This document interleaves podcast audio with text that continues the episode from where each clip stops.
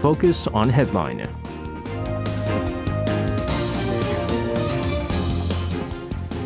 And let's take a look at what major issues are making the headlines today on Focus on Headline. For this, uh, joining us in the studio, we have Han and Che Ji-hee. Welcome back to the studio, guys. Good evening. All right, guys, we're going to start things off with some uh, news related to the economy, a uh, issue that I'm sure many Koreans uh, have been, of course, uh, keeping a close eye on housing prices in Korea. Uh, they have been showing signs of stabilizing in recent months, although a lot of people who've basically took out massive loans in hopes to uh, buy what they thought was the cheapest price at the time, they are seeing a dip in some of the prices. But nevertheless, I mean, we've seen prices of these homes uh, soar to great extent uh, over the past uh, couple of years.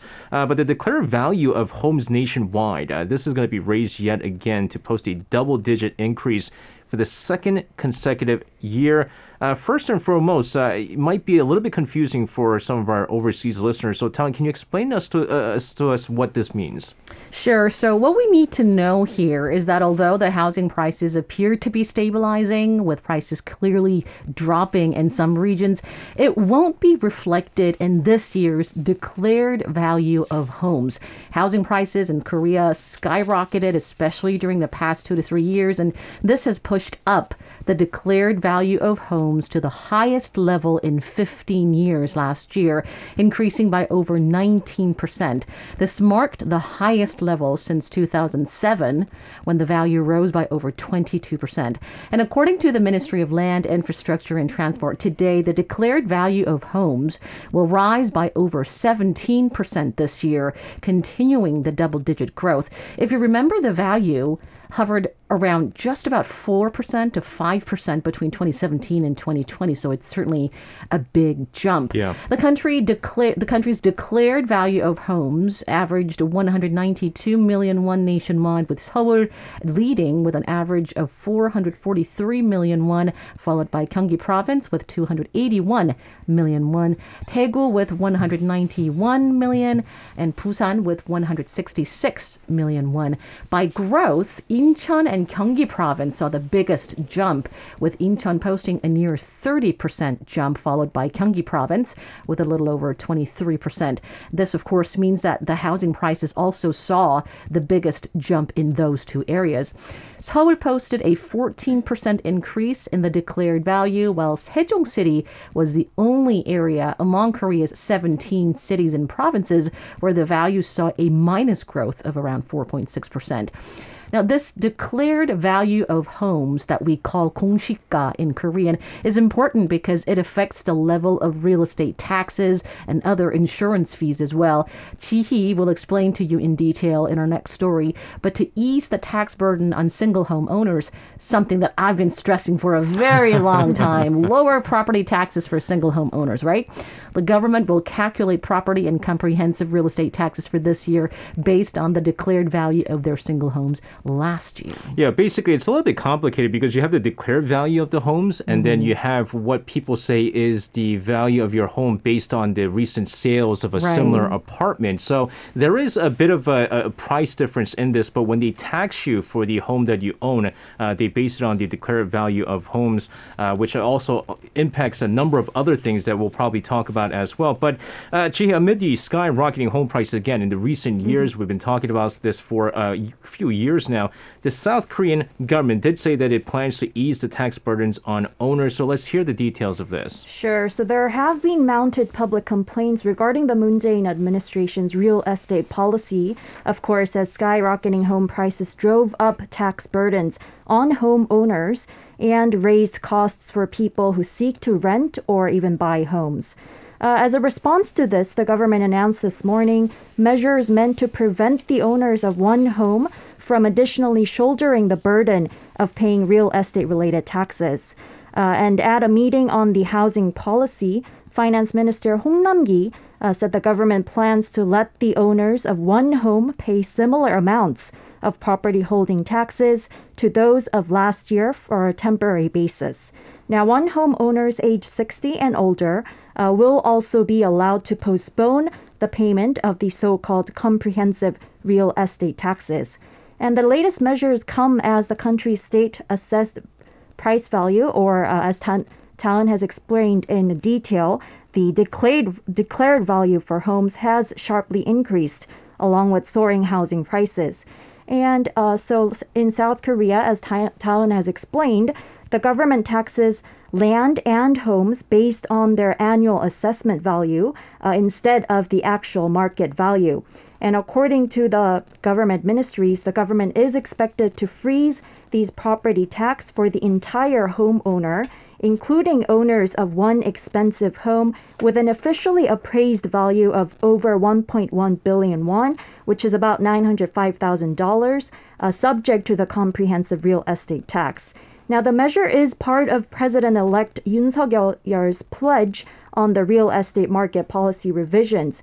And it is believed that Yoon's win by a thin margin was underpinned greatly by his pledge on real estate as there was public fury over the housing prices doubling under the Moon administration uh, due to failed government policies. That's right. I mean, it was uh, scores of different uh, real estate measures put in place. I believe uh, 26 was the actual number. And of course, uh, you know, it was their attempt to try to quell the rising uh, real estate prices. But one of the things that really irked, I think, also ultimately impacted the the recent election was the fact that many of the single home owners, which, by the way, we, even with single homes, their tax burden was just too much. And, uh, you know, Tan, you talked about this. We were talking about this as just single home owners and the burden uh, mm-hmm. it's caused us. And so uh, it does seem like they're going to try to, uh, they're going to be freezing uh, the rates at this time. But I'm just thankful that it's based on the, the, the assessed value and not the market value because, again, there is a bit of a difference there. Uh, but also, after a bit of delay, the presidential office nominating the IMF official uh, Lee Chang-yong as the new chief of Korea's central bank. Tan, first and foremost, who is Lee Chang? Chang-yong, and uh, what are the implications of this nomination? Lee Chang-yong is the director of the Asia and Pacific Department at the International Monetary Fund, who became the first South Korean to clinch such high ranking post at the global financial watchdog. He's known for his ample international experience from contributing to South Korea's successful hosting of the G20 summit to serving as the chief economist at the Asian Development Bank for three years since 2011 before moving to the IMF in 2014. Now, here in the country, he previously worked as an economics professor at Seoul National University uh, and uh, as vice vice chief of the Financial Services Commission. He has quite an impressive resume, too. You know, he graduated Seoul National University, Korea's most prestigious university, receiving an award for the school's highest GPA upon graduation. Jeez. He then earned a doctoral degree of economics at Harvard University and served as an assistant professor at Rochester University as well. Very fancy names we can see. And he's also known for his close connection with high profile economic officials maintaining close relationship with Lawrence Summers, former U.S. Treasury Secretary, as well as Olivier Blanchard, former chief economist at the IMF, and noting that he has knowledge of both theory and policy implementation in the domestic and international economies, as well as in monetary policy. President Moon Jae-in has nominated him to replace BOK Governor Lee Ju-yeol, according to a senior secretary for public communication Park Soo-hyun at the top office. Lee Ju-yeol's term ends at the end of this month after taking charge of Korea's monetary policy for the past eight years. You know, actually, I looked up um, on, on, on, a, on a major portal site mm-hmm. to check his term, whether his term was really from 2014. And there was this little picture that they posted on the, on the, on the web portal, and he looked so much younger back then you know, in 2014. It seems like. Think about it. The BOK chief, that position is not an easy job. Especially with the outbreak of the pandemic, yeah, yeah. right?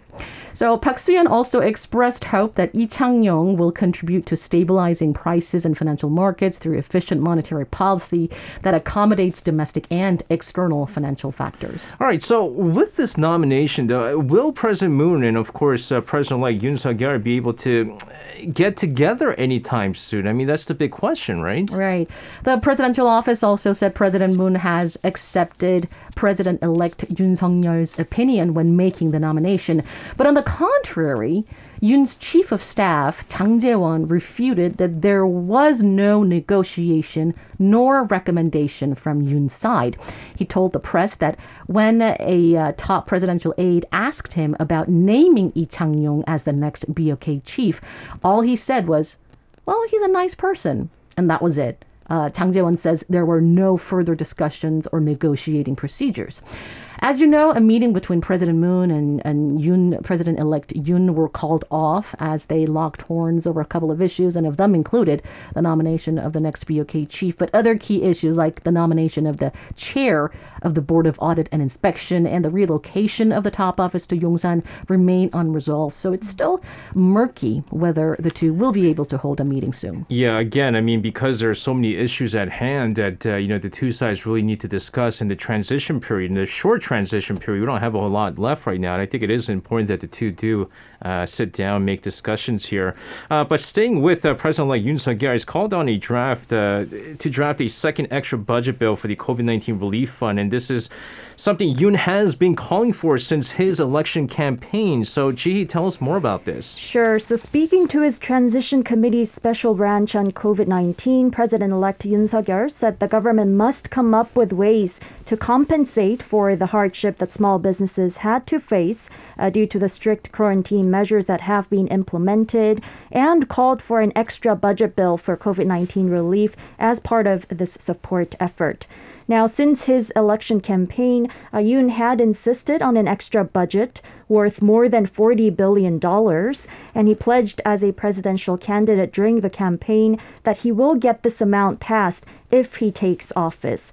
Now, regarding the matter, the head of the Democratic Party of Korea's Emergency Committee expressed earlier in the day that the party is willing to talk with the People Power Party to prepare to pass this extra budget bill together.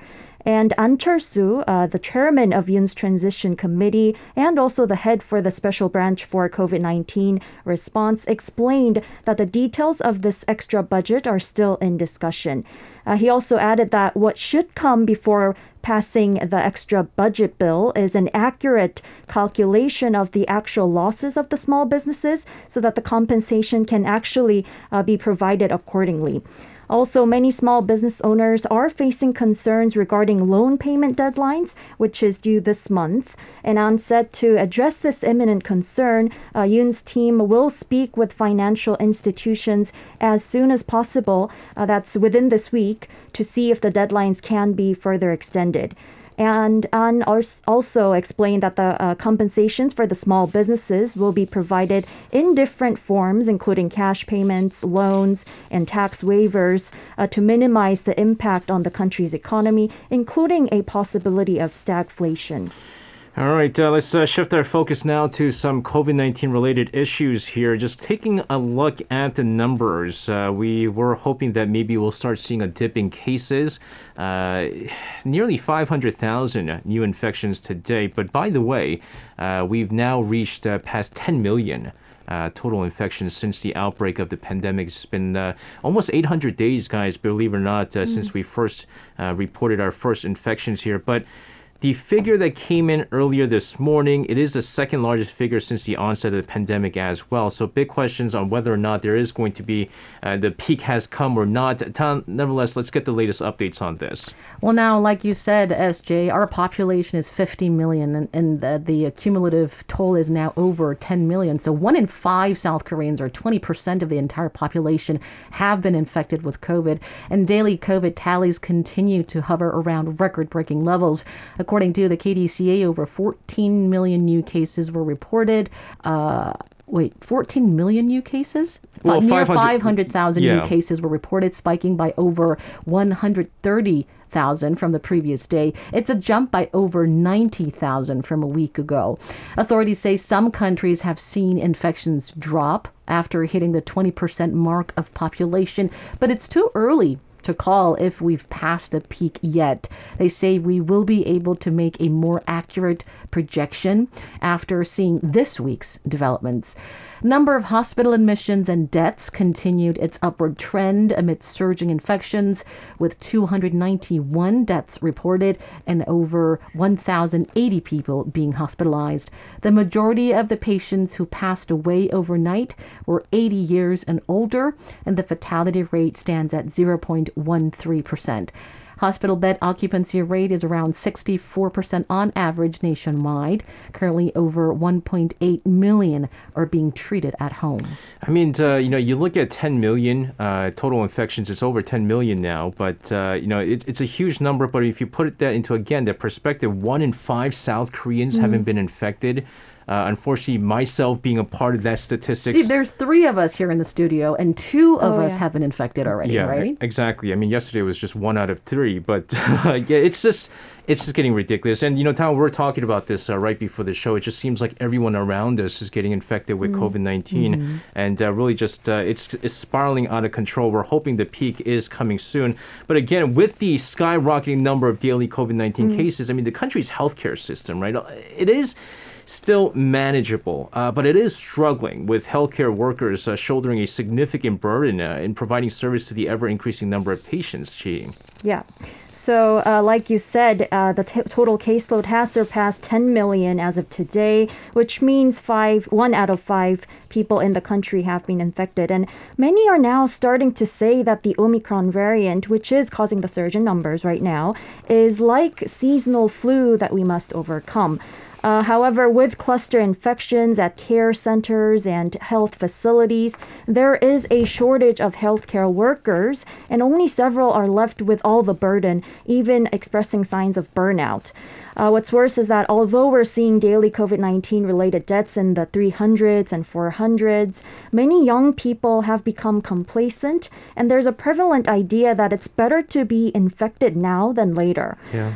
Uh, some are even saying that since strict self quarantining is not possible anymore uh, because of all the changes in the system, it seems un- unnecessary uh, with the self of the self quarantine measure. Now, universities that have canceled all their school related festivals uh, that are usually held during spring uh, for the past two years are now slowly starting to resume all these events. And also, since being infected once makes you naturally immune to the virus, there are communities of people insisting on holding a large group of part like a group group party with those infected and fully treated. Uh, and the idea of the so called super immunity has even led to cafes and restaurants hiring part time workers who have already been contracted COVID 19. Now, while a new sentiment and culture are growing in some parts of society like this, adapting to living with corona, uh, people are trying to adapt with the living with corona system, and the other half, however, is suffering, like I said earlier. So, according to a staff from a university hospital, uh, although health workers are implementing measures to lessen the burden on them, such as reducing the number of self quarantine days from seven to five, uh, the emergency care systems are still facing hardship.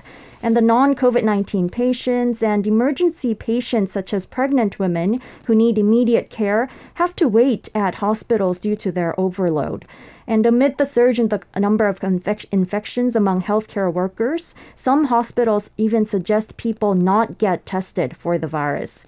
Now, many complaints from health workers can be also seen on online communities, where many of them say they're suffering from an unbearable workload and they're receiving criticisms from patients and families uh, who blame the healthcare workers for the infection percentage has grown among them. Wh- When I was young, uh, there was a party that was going on that I wasn't invited to. Uh, it was a chickenpox party, and so basically, what it is is you have to get chickenpox. Everyone kind of back then. I, we do we have vaccines for chickenpox now? I think we have that now. Yeah, we back, do. Yeah. Back then, we just had to kind of go through chickenpox. Right. It was I went through it. I you can see it. it on my nose. I still have the scars. You have to, I Oh. forget where my scar is, um, but it's something that maybe she is young, so like she had the vaccine, but Probably uh, got vaccinated, right? just- Town and I, we lived in an era where you just had to go Right. through chickenpox, and it's so it's a miracle we survived through the 80s, right? Exactly, exactly. and, there was a thing called chickenpox party, but I got chickenpox at a very young mm. age, and so you know I wasn't invited to my third grade chickenpox party because one kid had chickenpox, and all the parents decided they're gonna have quote unquote chickenpox party where all the kids that never got chickenpox got together, get sick, and get it over with very quickly. Oh my God. This Now- is shocking. I've never ever heard about such story in my life. Yeah, it's it's an actual thing. Thing that happens in the United States. Now, because it's not chickenpox is not something that's like dangerous, Right. Uh-huh. right? Um, it, it's it's itchy and it's uncomfortable, but you have to go through it because they say that if you have chickenpox later on as an adult, then it can get very dangerous. Uh, so we get over it. But this is coronavirus, guys. Uh, This is COVID nineteen, where people can actually die. I think this is ridiculous. Um, you know, we talk about it being possibly a seasonal flu town. You went. Have you had a flu before? Of course, yeah. Uh, How do you compare the flu and the uh, the COVID nineteen that you had? Uh, I think the flu was way worse. Yeah. Yeah. I had a fever like of over 40 degrees Celsius. Whoa, that's really high. I, I was lucky. Mine was less than a, a cold. Uh, was the symptoms that I went through, but I was like lucky because some of the people that I, I've you know talked to when it comes to getting the COVID, it, it was pretty bad. They said it was. Uh, some people were saying that it was worse than the flu and so forth, but we see how people are kind of quote unquote adopting with this uh, COVID 19 virus right now, the way that they're reacting or how they're kind of planning things out here. Is this the right path moving forward here? Is what I want to ask you guys. Uh, Tan, I want to ask you, especially because you know you've gone through it yourself. Right. You know, uh, you know, the there is a public uh, rising public opinion that it should be treated and managed like a common flu. Because I mean, come on, already one in five people have been infected anyway, and uh, it is true that people are uh, becoming more complacent.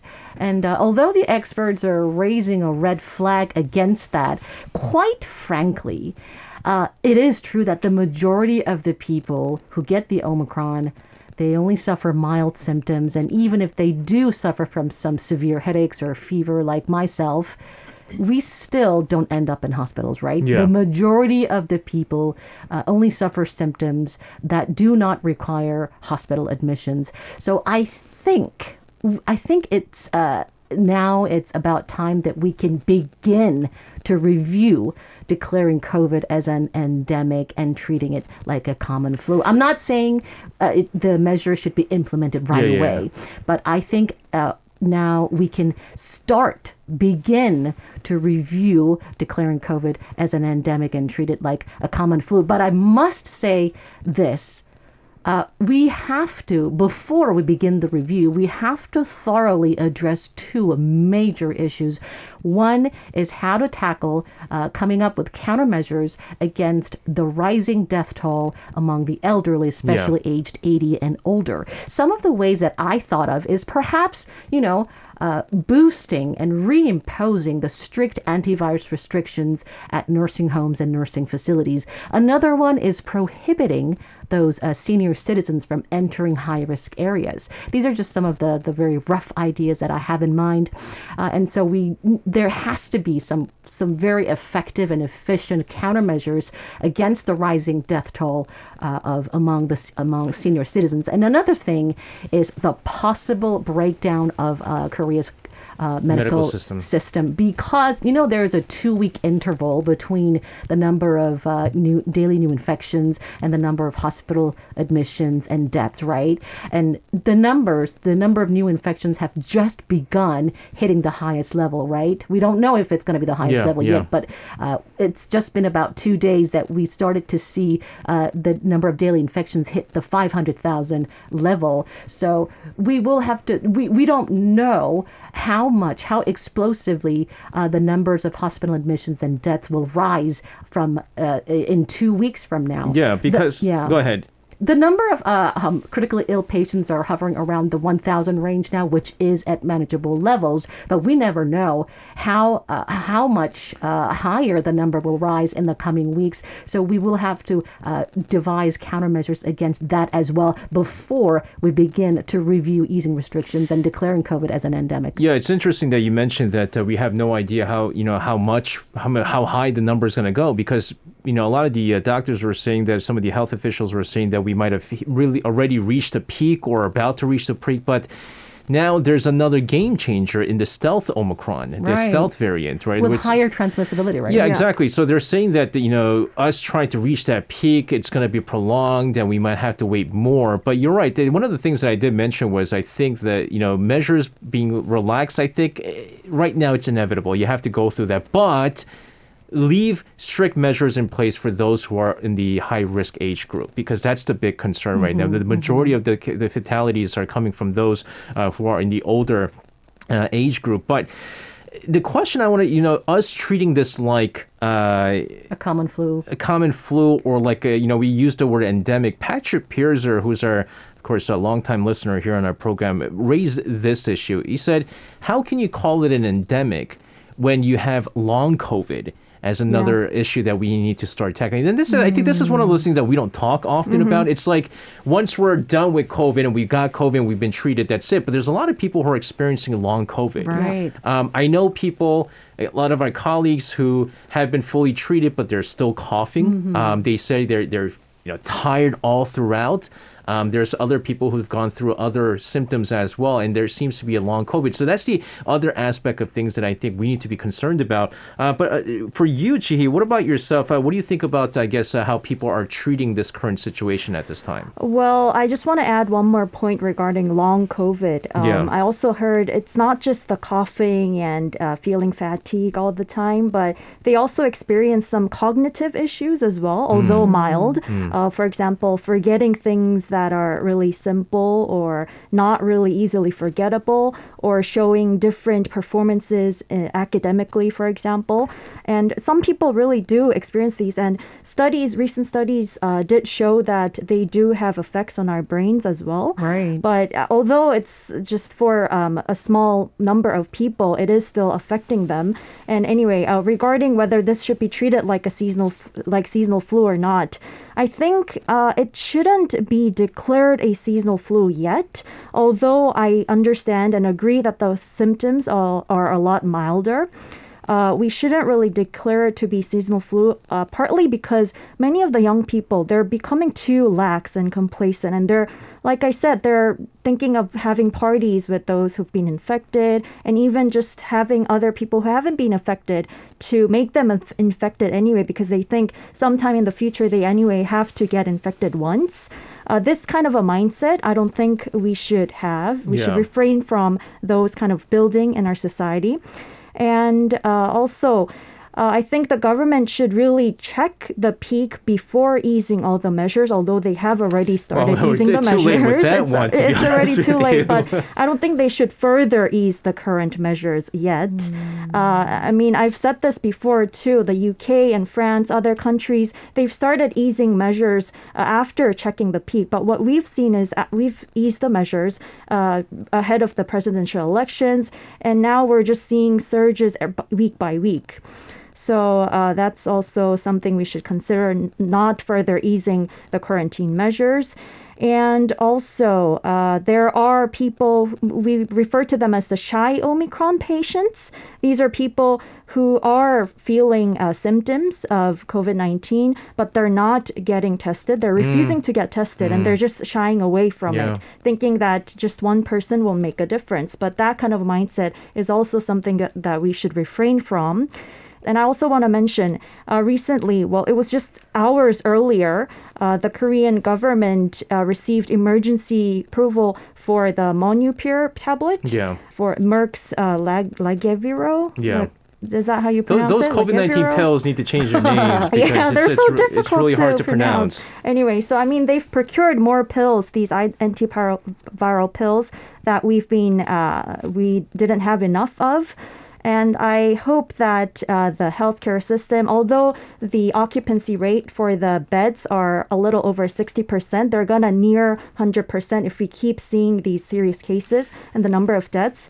So we really should uh, do something about the healthcare system as well. You know, you're talking about the COVID 19 pills. I have a little bit of a problem with the pills at this time right Mm-hmm. now because it's great that we have these pills, we have these drugs in place, but the problem with these pills is you have to take it within a certain period of time after you've been infected, Mm-hmm. right?